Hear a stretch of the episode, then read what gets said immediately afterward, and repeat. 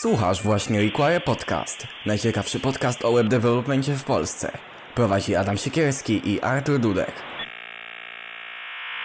Cześć, witajcie w Require Podcast. Ja się nazywam Artur Dudek, ze mną jest. Adam Siekierski. Dzisiaj porozmawiamy trochę o machine learningu, wedle prośby dwóch widzów naszych. Piotrka i Mikołaja, których serdecznie pozdrawiamy. Tak, więc zanim o tym powiemy, mamy dla Was kilka takich świeżych nowości. Świeżych z ostatniej chwili. Dokładnie. eee, jedną rzeczą jest to, że Git obchodzi 15 urodziny. Mhm. A GitHub, Git obszedł swoje 15 urodziny 7 y, kwietnia, a GitHub 10 kwietnia obchodzi swoje 12 urodziny. Dokładnie, dokładnie. Bardzo ciekawe, jak długo już to wszystko kontynuuje. Wiesz co, ja się zdziwiłem, że to tak krótko. Ja myślałem, że Git to gdzieś, nie wiem, tam w latach 90 powstał. A to dość świeże. Nie, no nie aż tak, nie aż tak daleko. Młodszy ode mnie jest. Tak, kolejną rzeczą jest nowy update do Firefoxa. Mhm, to jest wersja 75. Yy, weszło kilka nowości, jeżeli chodzi o toolsy dla deweloperów. Możemy zmieniać rozmiary kwadra- możemy zmieniać rozmiary na przykład y, rzeczy w kanwasie. Yy, też bardzo duża zmiana jest lazy loading obrazków, czyli dajemy sobie do niego y, parametr loading i dzięki temu obrazek na stronie będzie się ładował dopiero wtedy, jak do niego przeskorujemy. To jest bardzo dobra praktyka, jeżeli chodzi o y, pisanie stron. Wcześniej musieliśmy to robić w JS-ie, teraz to będzie y, natywne. I jeszcze jedna nowość, jeżeli chodzi o mm, same strony internetowe, to y, jest dodane nowe funkcje, są dodane do CSS-a, jak min, max i clamp. Jeżeli chodzi o kalkulację. No, kolejną jeszcze rzeczą, która się wydarzyła dosyć niedawno, czyli dzisiaj, jeśli yy, yy, dzisiaj, jak, jak to nagrywamy dokładnie. Dokładnie, 8 kwiecień. To jest nowy program weryfikacji botów i deweloperów na Discordzie. Jest to trochę, trochę niefajne, bo trzeba się zweryfikować, podając na przykład swoje, e, swoje jakieś prawo jazdy czy coś, e, żeby mieć bota, który ma powyżej 100 serwerów. Ale jest to na pewno taki trochę krok w, w stronę takiego quality control i lepszych, zaufanych bardziej botów i deweloperów. Znaczy bardzo dobrze, że przynajmniej nie biorą za to pieniędzy, tak jak na przykład Apple, jeżeli chcemy wypuścić aplikację, to musimy zapłacić, Google Play, a oni Dokładnie. po prostu nadal robią ten krok w stronę community, żeby nie było tak, że żeby napisać bota musimy zapłacić, tak? I potem płacić za niego, mimo że my go sami hostujemy. Chociaż rzeczywiście to jest dobry pomysł, że Discord by wypuścił usługę, dzięki której możemy hostować takie aplikacje, które y, obsługują boty i oni prowajdują do tego hosting. Co na ten temat myślisz? To by było ciekawe, ale na pewno pożerałoby dużo pieniędzy.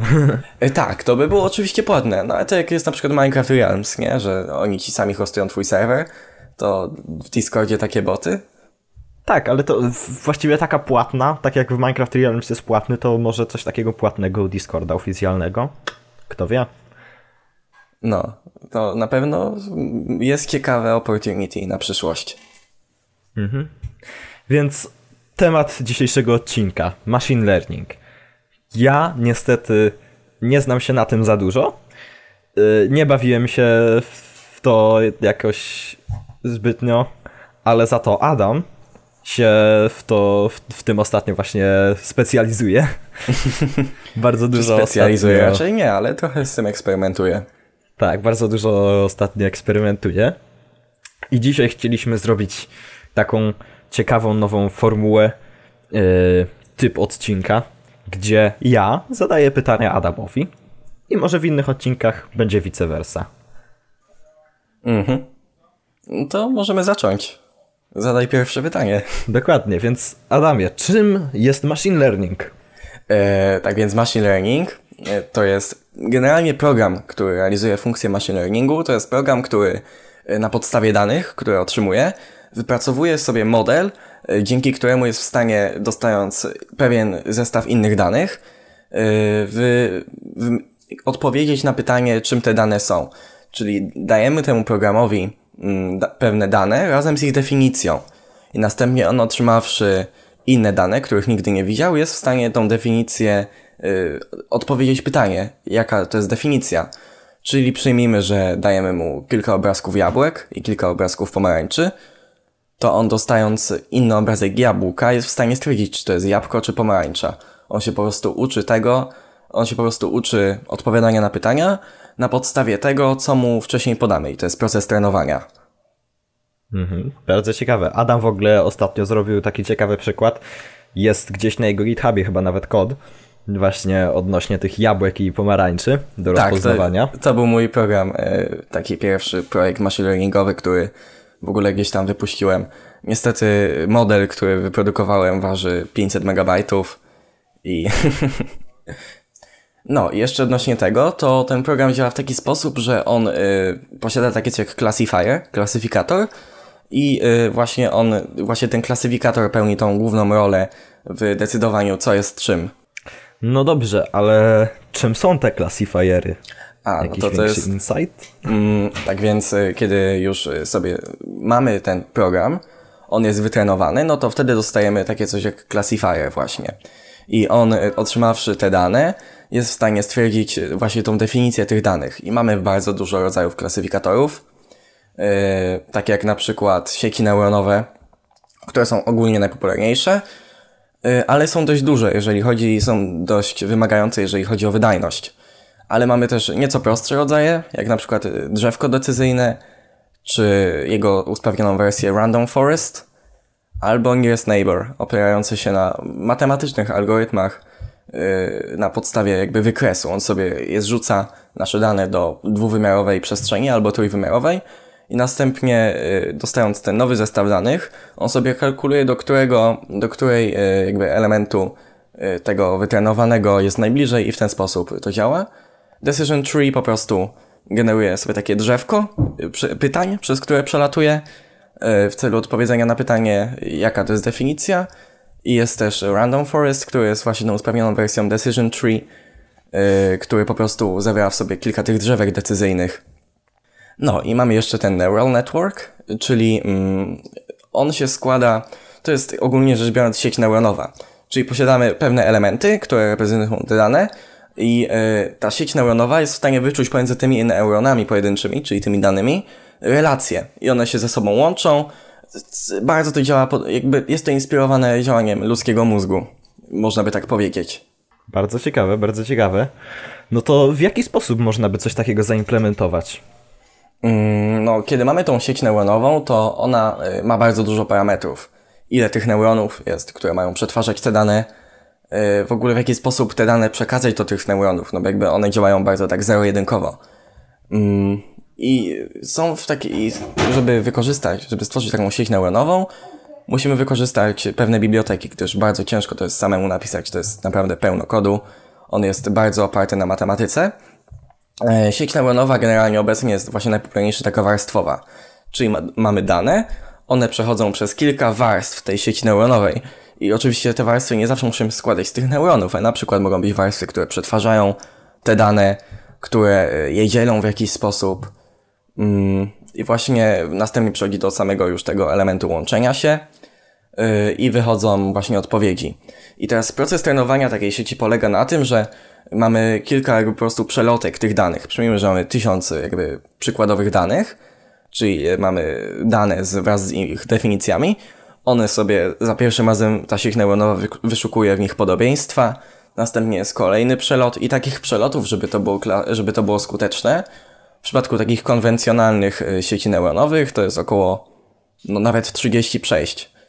I oczywiście, żeby ustawić odpowiednio sieci neuronowe, to jest naprawdę dużo zabawy. Trzeba, możemy łączyć jakby poszczególne warstwy. Jest naprawdę obszerny temat i trzeba się w to zagłębić, żeby no, to zrozumieć. Brzmi dosyć skomplikowanie. Tak, to jest bardzo w ogóle dużo matematyki, nie? Jakby, żeby to zrozumiała osoba z podstawową matematyką, to naprawdę ciężko. Osobiście ja nawet nie rozumiem jakby wszystkich zamysłów tego, ze względu na to, że jeszcze nie jestem po studiach. Tam jest bardzo dużo wykresów funkcji, mamy funkcje matematyczne, mamy jakieś różne... Nawet nie chcę mi się nad tym myśleć, bo Po prostu wiem, że nie jestem w stanie tego zrozumieć na tym poziomie, na jakim jestem. No okej, okay, a w takim razie jakimi bibliotekami możemy coś takiego zrobić i w jakich językach? Mm, języki, jeżeli chodzi o to, to najpopularniejszy jest oczywiście Python, który zebrał sobie bardzo duże grono, gdyż ma bardzo fajną integrację z C++ i to na niego powstaje najwięcej takich bibliotek, gdyż on jest bardzo wydajny, jeżeli chodzi o przetwarzanie dużych ilości danych, a tych danych jest naprawdę pełno, jeżeli chodzi o machine learning, żeby to w ogóle miało sens.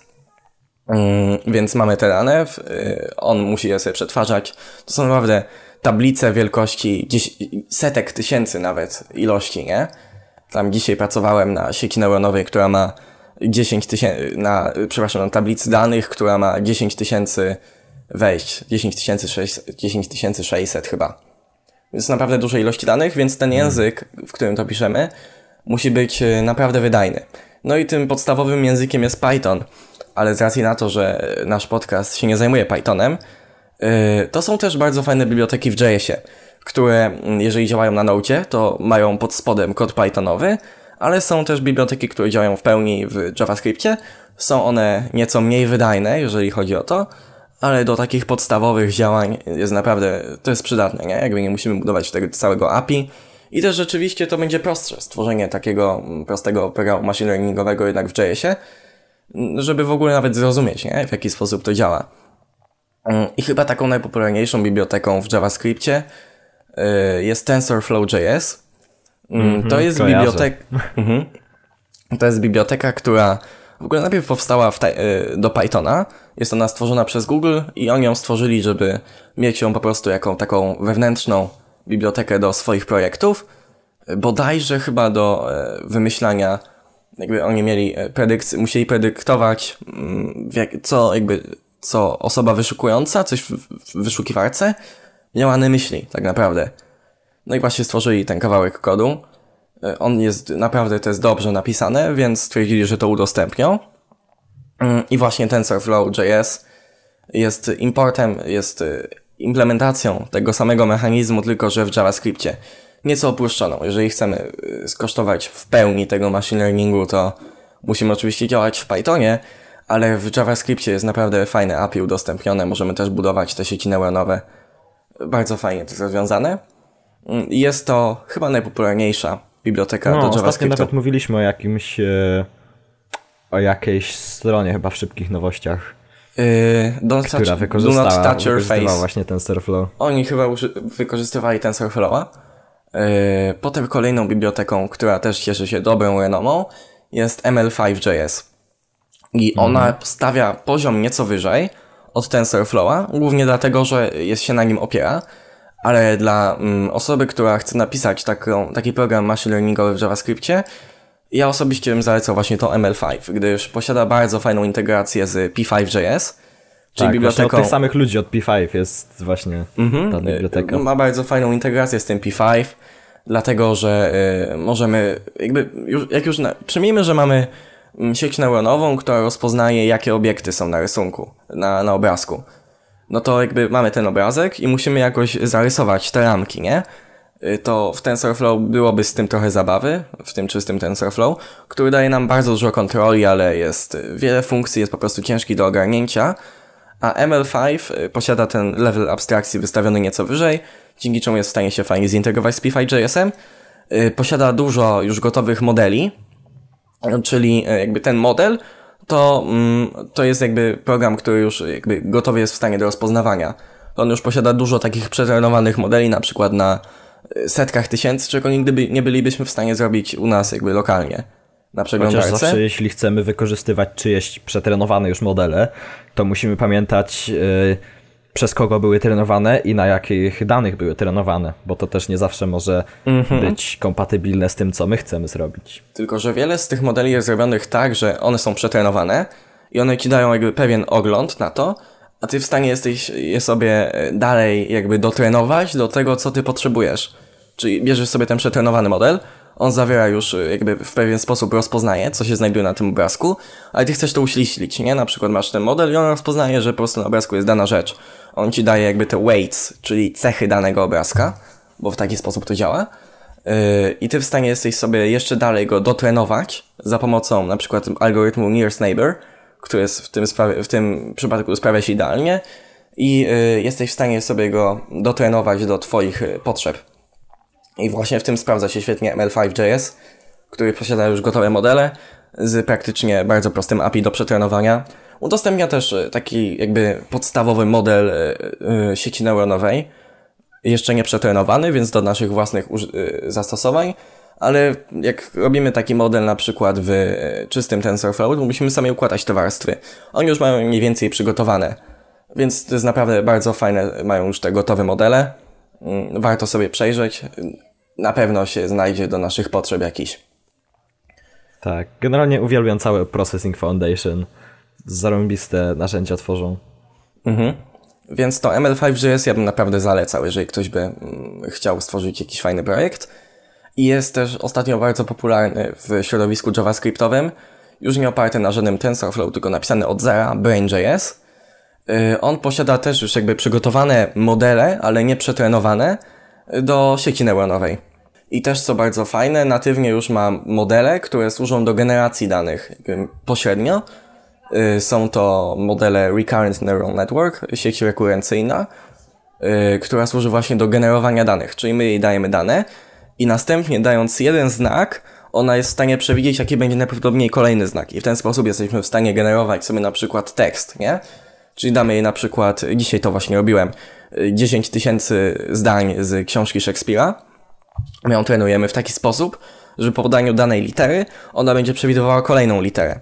I my jesteśmy w stanie to zrobić tak, że sobie to zapętlamy ten cały proces i ona będzie w stanie wtedy przewidywać kolejne litery, bazując na tych literach, które już były wcześniej wygenerowane. To się właśnie nazywa sieć rekurencyjna, czyli ona nie bazuje tylko na tym ostatnim, na jednym danym, które jej damy, ale przy przewidywaniu też bierze pod uwagę te poprzednie dane, co jest, y, co tworzy bardzo dużo możliwości, jeżeli chodzi o generowanie. Możemy w ten sposób generować obrazki. Y, I właśnie Brain.js posiada zintegrowane takie rozwiązania, bardzo proste do dostosowania. Ogólnie Brain.js jest y, taką bardzo prostą biblioteką, jeżeli chodzi o ich API jeżeli chcemy na szybko stworzyć sieć neuronową, która będzie działać, to na pewno warto korzystać z Brain.jsa. Oczywiście wszystkie linki są u nas w archiwum na stronie. Po raz kolejny zapraszamy. mhm. Więc ogólnie rzecz biorąc, Brain.js jest dobre takiego lekkiego ML, nie?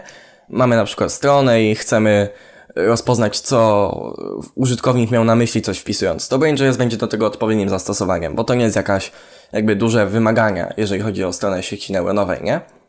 Aż osobiście mówię, że wszystkie te biblioteki się świetnie do tego nadają. Zależy tylko od naszego stopnia zaawansowania i tego, jaką kontrolę chcemy mieć.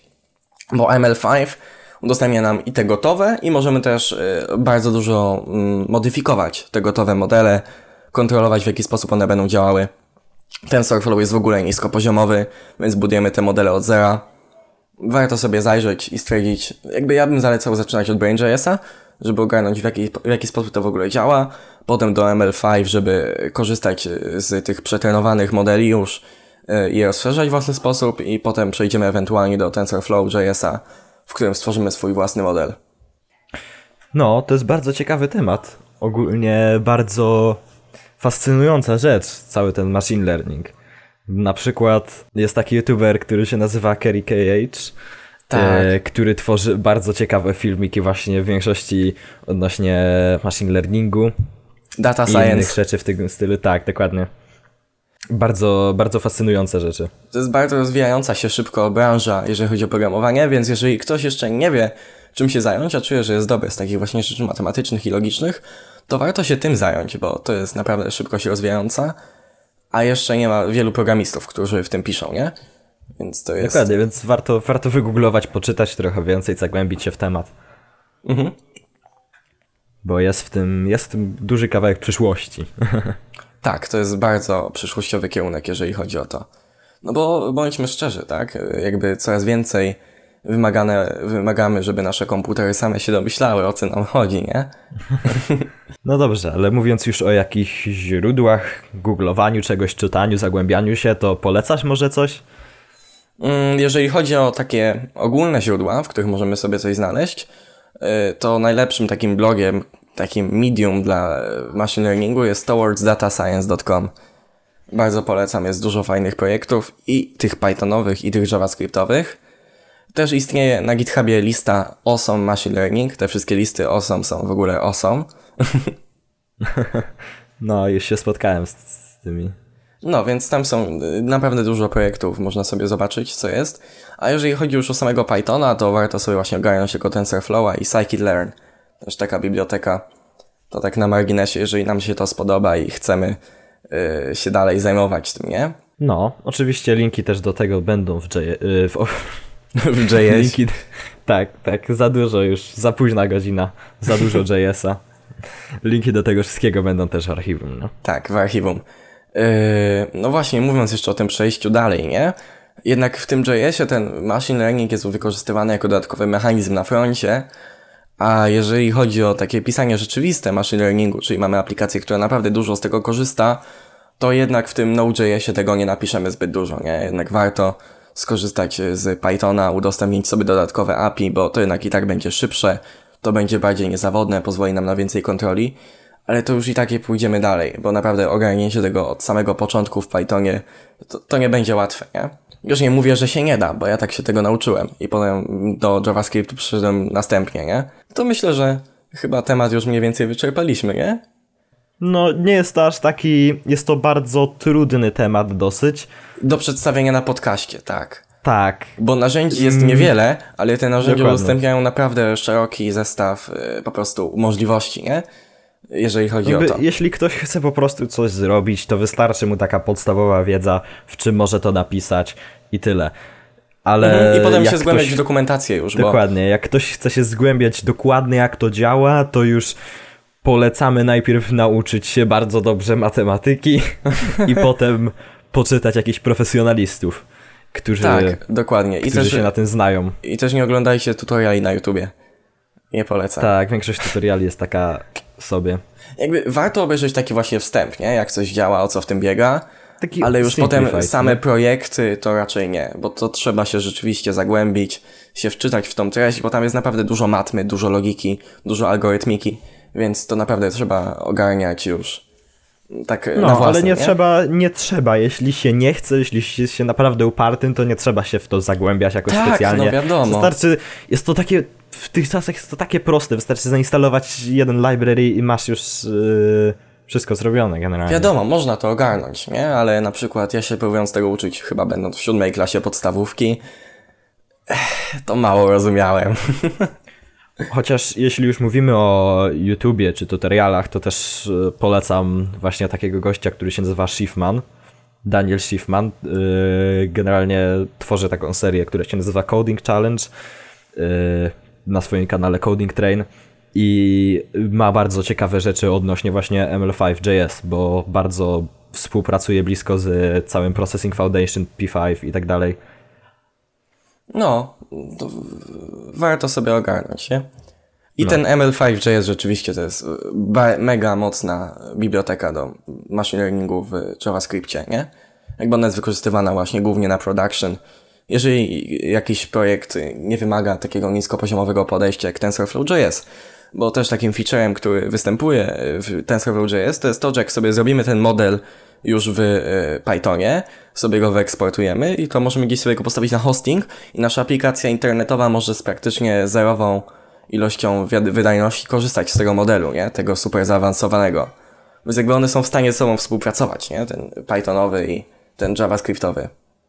No, najlepsze jest to, że TensorFlow też y, oferuje opcję robienia wszystkiego w cloudzie, więc nie musimy mieć y, u siebie pracującego kodu, ale mhm. można wykupić u nich jakieś usługi i mieć to wszystko działające. Znaczy, no bo to jednak wymaga bardzo dużo, tak. bardzo dużo mocy. Szczególnie nie? jeśli to są duże jakieś aplikacje, które mają duży trafik. No posłuchaj, jakby taka prosta sieć neuronowa do generacji yy nie wiem, do generacji tekstu, nie? To jest w stanie się to uczyć może z godzinę, nie? Taka najbardziej podstawowa. A jakieś tam zaawansowane, jak na przykład Carry KH zrobił, o, o którym mówiliśmy, to mu się to uczyło ponad y, dzień, nie? No, całymi dniami. Więc to jest naprawdę, trzeba mieć dużą moc.